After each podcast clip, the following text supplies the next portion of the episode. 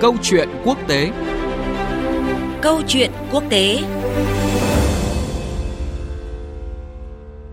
Biên tập viên Phương Hoa kính chào quý vị và các bạn. Thưa quý vị, tại hội nghị ngoại trưởng NATO vừa diễn ra trong tuần, khối này đã thông qua một số quyết định, trong đó trọng tâm là cải tổ nội khối. Bên cạnh đó, một số chính sách mới quan trọng khác mà khối này cũng đang hướng tới, đó là coi không gian vũ trụ là điểm tập trung để cạnh tranh địa chiến lược với Nga và Trung Quốc. Đáp lại, ngay sau các bước đi mới của khối NATO, Tổng thống Nga Putin tại cuộc họp Hội đồng An ninh Liên bang Nga đã kêu gọi tăng cường năng lực quân sự, hiện đại hóa lực lượng vũ trang quốc gia trong vòng 10 năm tới để ứng phó với các mối đe dọa về an ninh. Trong bối cảnh NATO đang phải bận rộn giải quyết không ít vấn đề mâu thuẫn và bất đồng nội bộ, trong đó có cả khả năng Mỹ có thể rút khỏi khối này như nhiều lần từng đe dọa, còn Nga đang có nhiều bước tiến về địa chiến lược trong nhiều hồ sơ nóng quốc tế. Liệu cục diện cuộc đua chiến lược giữa Nga và NATO sẽ có những biến chuyển so với trước? Để có những phân tích cụ thể, chúng tôi có cuộc trao đổi với chuyên gia Nguyễn Đăng Phát, tổng biên tập tạp chí Bạch Dương. Trước hết sẽ là những thông tin chính trong tuần. Ngày 20 tháng 11, Pháp và Đức đã phát thảo các đề xuất riêng rẽ về cải tổ Tổ chức Hiệp ước Bắc Đại Tây Dương NATO sau khi Tổng thống Pháp Emmanuel Macron nhận định khối đồng minh quân sự này đang ở trạng thái chết não. Trong cuộc họp kéo dài một ngày với những người đồng cấp từ 28 quốc gia thành viên NATO tại Bruxelles, Ngoại trưởng Pháp Jean-Yves Le Drian đã giải thích về nhận định của Tổng thống Macron, đồng thời đưa ra các ý tưởng cai tổ. Ngoại trưởng Pháp đề xuất khối chỉ định một nhóm chuyên viên cao cấp nghiên cứu tầm nhìn NATO về giá trị và mục tiêu của khối và báo cáo lại cho các lãnh đạo quốc gia thành viên vào năm 2021. Các chuyên gia này cần tập trung vào các vấn đề nóng như là quan hệ Nga-NATO, các thách thức an ninh tương lai, đặc biệt là vấn đề khủng bố và các công nghệ quân sự mới. Tuy nhiên, tại một cuộc họp báo sau cuộc họp, Tổng thư ký NATO Jens Stoltenberg đã ba lần từ chối bình luận về đề xuất của Pháp. Động thái này được cho là dấu hiệu căng thẳng nội bộ NATO. Tổng thư ký NATO Jens Stoltenberg trước đó dù thừa nhận đang có nhiều khác biệt giữa các đồng minh về vai trò của NATO, nhưng ông khẳng định NATO vẫn vững mạnh. NATO đã thực hiện chức năng tăng cường an ninh chung trong hàng chục năm qua. Mỹ sẽ không rời châu Âu mà Mỹ thực sự trở lại châu Âu hỗ trợ cho an ninh châu Âu. Các đồng minh châu Âu cũng đang chi ngân sách nhiều hơn cho quốc phòng. Chúng ta đang hiện đại hóa NATO bằng cấu trúc chỉ huy hoàn toàn mới, giải quyết các mối đe dọa chung và an ninh mạng. Trong khi đó, một kế hoạch cải tổ khác do Ngoại trưởng Đức Heiko Maas đưa ra nhận được sự đồng tình của ông Stoltenberg. Ngoại trưởng Đức đề xuất thành lập một nhóm chuyên gia do ông Stoltenberg đứng đầu, nghiên cứu về cách thức củng cố tư duy chính trị của NATO. Năm 2019, NATO kỷ niệm 70 năm thành lập khối đồng minh quân sự lớn nhất thế giới này. Nhưng những diễn biến trong năm qua cho thấy NATO đã không có một sinh nhật vui vẻ. Gác lại những tranh cãi chính trị, tại cuộc họp ngày 20 tháng 11, các ngoại trưởng NATO đã tập trung chuẩn bị cho chương trình nghị sự hội nghị thượng đỉnh sắp tới tại London – các bộ trưởng cũng chính thức xác định không gian vũ trụ là một lĩnh vực có thể xảy ra xung đột, bên cạnh những lĩnh vực truyền thống như trên bộ, trên biển, trên không và trong không gian mạng. Đáp lại ngày 22 tháng 11, tại cuộc họp của Hội đồng An ninh Quốc gia Nga, Tổng thống Putin đã kêu gọi xây dựng năng lực quân sự của đất nước trong 10 năm tới để chống lại các mối đe dọa toàn cầu. Vừa rồi là những thông tin chính trong tuần, bây giờ chuyên gia Nguyễn Đăng Phát, tổng biên tập tạp chí Bạch Dương sẽ có những phân tích sâu cùng quý vị. À, xin chào ông Nguyễn Đăng Phát ạ. Vâng, xin chào biên tập viên Phương Hoa và xin kính chào quý vị thính giả của Đài Tiếng Nói Việt Nam ạ. À, thưa ông, tại hội nghị ngoại trưởng NATO vừa diễn ra thì khối này đã tuyên bố là không gian vũ trụ sẽ là nơi cạnh tranh địa chiến lược trong những năm tới với Nga và Trung Quốc. À, theo ông ạ, liệu có phải đã có những cái thay đổi trong chính sách ứng phó với đối thủ hàng đầu của NATO đó là Nga trong giai đoạn mới hiện nay đúng không ạ? Vâng, đúng như thế đã có những thay đổi. À, tôi có thể nói là khối NATO thì đã cập nhật cái phương án tác chiến của họ tất nhiên thì họ chưa thông qua một cái chiến lược về vũ trụ ờ, nhưng mà ờ, cũng đã rõ cái định hướng của họ rồi. Ông tổng thư ký NATO là ông Stoltenberg ấy, thì ờ, vừa rồi cũng đã tuyên bố là không chỉ ở trên đất liền không chỉ ở trên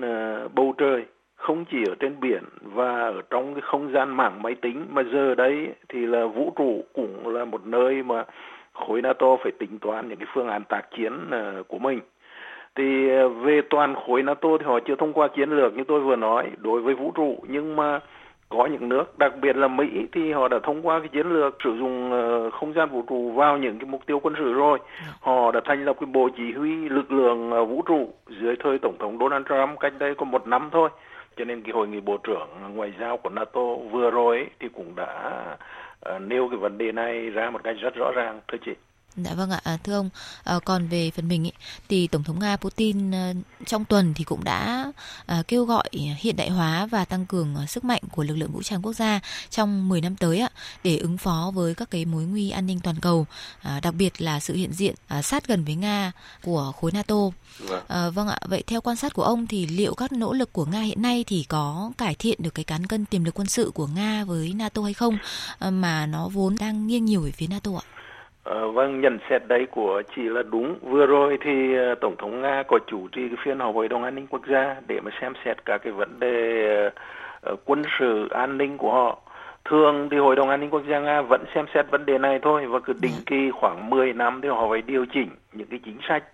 uh, đường lối phát triển uh, lực lượng vũ trang và các vấn đề liên quan đến an ninh quốc gia và quốc phòng. Dạ. Thì tại cái phiên họp này thì Tổng thống Putin cũng đã có những chỉ đạo cho trong nước là thực hiện những cái biện pháp và bảo đảm an ninh quốc phòng khá rõ rệt như ờ, chúng ta vừa đề cập đấy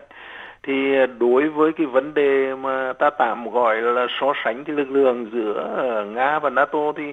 đúng là có thể nói là lực lượng thì nghiêng hẳn về khối NATO. Điều này thì các nhà lãnh đạo Nga trong đời của Tổng thống Putin cũng đã nêu rõ.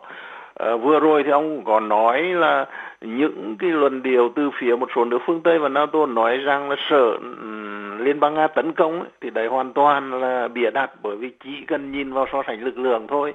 Chưa nói đến chuyện học thuyết của Nga là phòng thủ thì cũng đã thấy là một cái sự vô lý của cái, những cái tuyên bố như thế. Bởi vì ông nói là uh, Nga thì chi tiêu cho quốc phòng ngân sách quốc phòng mỗi năm chưa đến 50 tỷ đô la, trong khi đấy thì riêng Mỹ một nước thành viên NATO là mỗi năm khoảng 700 tỷ đô la vâng. chi cho quốc phòng là rất lớn, gấp uh, nhiều lần của Nga và ông cũng nói là tổng dân số khối NATO mà so với Nga thì nó vượt hơn hẳn. Uh, NATO chủ trương là mỗi nước thành viên thì phải dành khoảng 2% GDP cho chi tiêu quốc phòng thì con số rất lớn. Tuy nhiên thì Nga họ quan tâm đến vấn đề là phải bảo đảm cái an ninh quốc gia phòng thủ và họ phải hiện đại hóa vũ khí để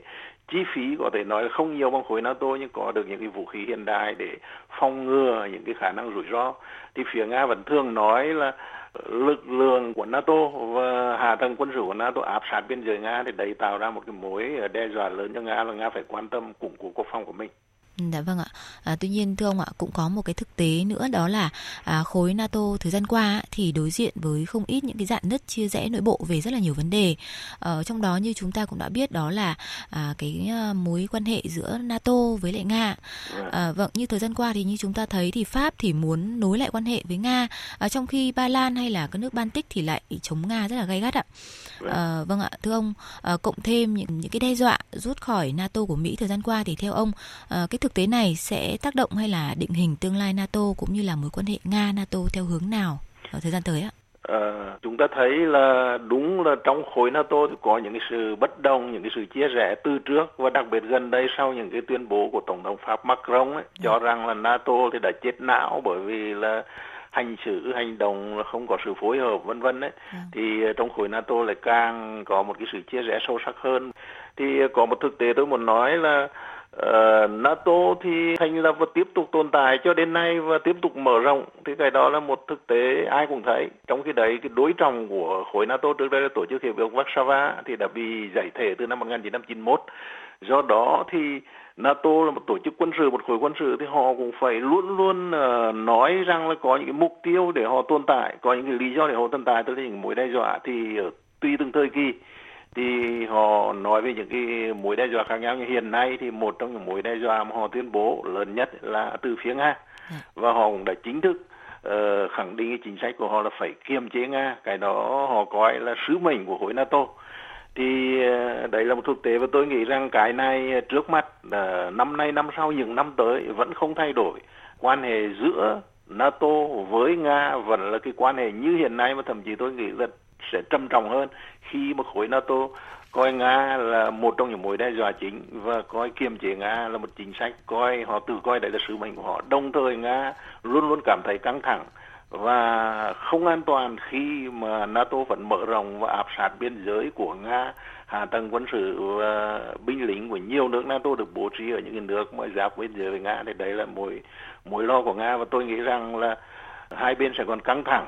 và tuy là không thừa nhận là chạy đua vũ trang nhưng rõ ràng họ phải có những chạy đua để làm sao mà có những cái vũ khí tiên tiến mới và chúng ta sẽ được chứng kiến những cái ganh đua những cái cạnh tranh ấy và tôi nghĩ bầu không khí vẫn tiếp tục căng thẳng. Dạ vâng ạ, xin được cảm ơn ông về những phân tích và bình luận vừa rồi.